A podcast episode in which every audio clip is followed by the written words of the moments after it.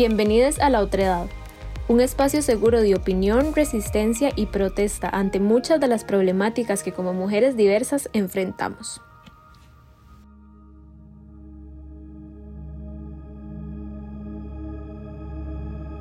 No todos salimos del closet. Mi primer beso me lo dio mi vecina, Susana, sentadas en el piso de uno de los closets de mi casa, encerradas. Nos sudaban frío las manos y nos reíamos nerviosamente.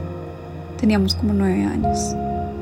No recuerdo cómo llegamos a la conclusión de que eso era lo que queríamos hacer, pero sí recuerdo que lo repetimos muchas veces más. De esta manera, a los nueve años e inconscientemente, salir del closet empezó a tener un significado en mi vida. Un significado que cargué a escondidas por alrededor de 15 años más. Y aunque es incierto cuándo como comunidad LGBTI más empezamos a usar esta frase, una de las historias que mejor lo representan se remonta a los años 60, cuando la represión contra la comunidad estaba a la orden del día. no que ahora no, ¿verdad, amigues? En los Estados Unidos, los closets en los camerinos de los bares que presentaban shows de drags tenían un fondo falso. De esta manera, cuando la policía llegaba, corrían a esconderse en ellos se encerraban y evitaban que les arrestaran.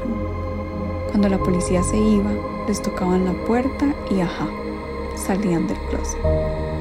Sea cual sea la versión que escuchemos sobre el inicio del uso de esta frase por parte de la comunidad LGBT, todas contienen un gran valor histórico y emocional, que solo quienes pertenecemos a ella logramos entender a cabalidad.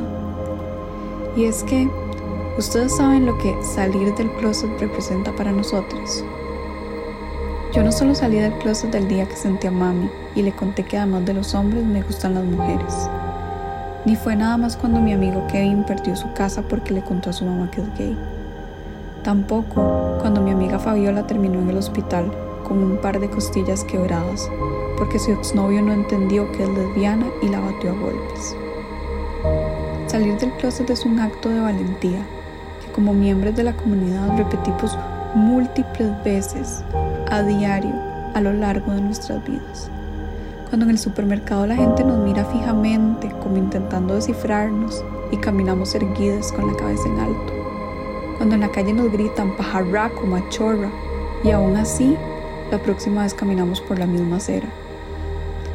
Cuando se acercan las elecciones presidenciales y nos convertimos en un eslogan y tenemos que lidiar con las expresiones constantes de desprecio. Cuando en nuestro lugar de trabajo rompemos el supuesto status quo poniendo una foto con nuestra pareja en el escritorio. Cuando hacemos cualquier cosa que desde el privilegio que da la heterosexualidad se piensa como normal. Bueno, y tal vez cualquier hijo de vecino diría, si es bisexual y no se le nota, ¿para qué se toma la molestia de salir del closet? La verdad, en los días malos yo también me lo pregunto. La bisexualidad es invisible. La gente cree que es una fase, que somos personas promiscuas, que queremos salir con mucha gente o que necesitamos llamar la atención. De alguna manera, para nosotros bisexuales también es invisible.